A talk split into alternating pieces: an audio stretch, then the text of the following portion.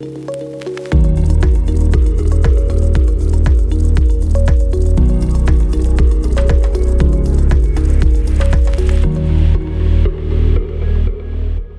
دهقان نکات منفی مهارت های درآمد بالا چیه؟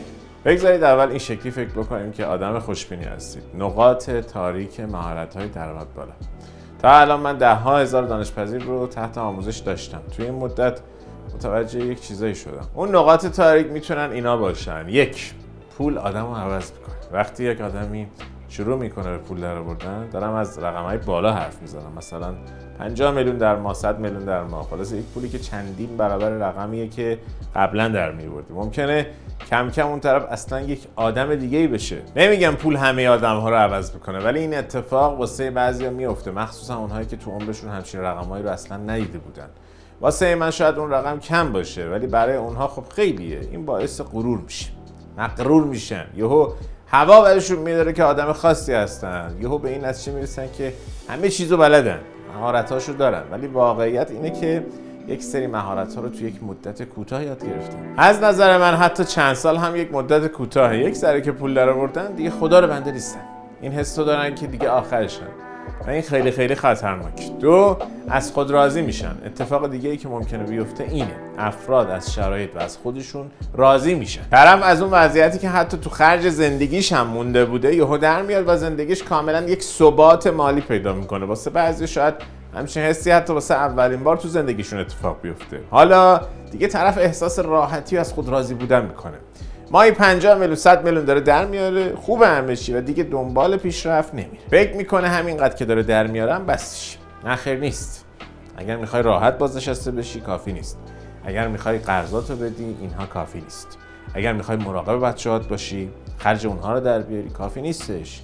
اگر می‌خوای یک چیزی از خودت به جا بگذاری کافی نیست. وقتی انقدر همه چی خوبه و احساس راحتی می‌کنی سری میری تو فاز از شرایط راضی بودن و دنبال تغییر نرفتن. وقتی احساس راحتی نکنید و همش در حال تلاش باشید اون انرژی داخل شما باشه همیشه دنبال تغییری. شما باید براش بجنگین. باید بجنگین. نمی‌دونم تا حالا فیلم های راکی رو دیدین یا نه. تو سری اولش می‌بینین که چطوری داره میجنگه مش می‌زنه. تو سری دوم تلاشاش بیشتر هم شده بی وقفه توی رینگه تا اینکه قهرمان جهان میشه همه میشناسنش پول در میاره همه چی به اوج خودش می‌رسه. سری سوم رو وقتی می‌بینید اون دیگه مثل قبل تلاش نمی‌کنه و اتفاقا شکست هم می‌خوره. این اتفاقی که مثل بعضی از دانشپذیرای من میفته نه خیلی هاشون ولی یک تعدادشون این شکلیه.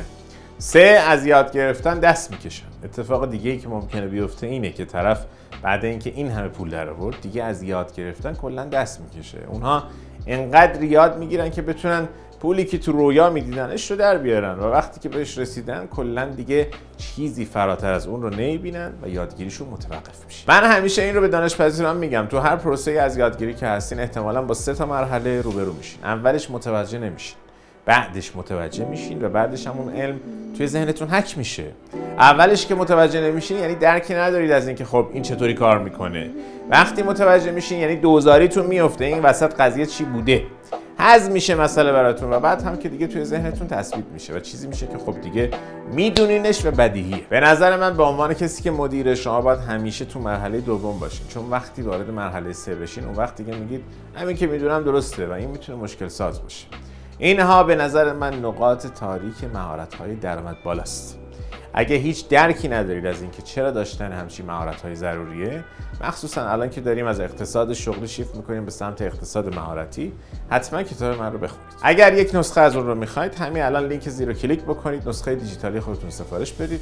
همین الان کارتون استارت بزنید. همین الان اقدام کنید.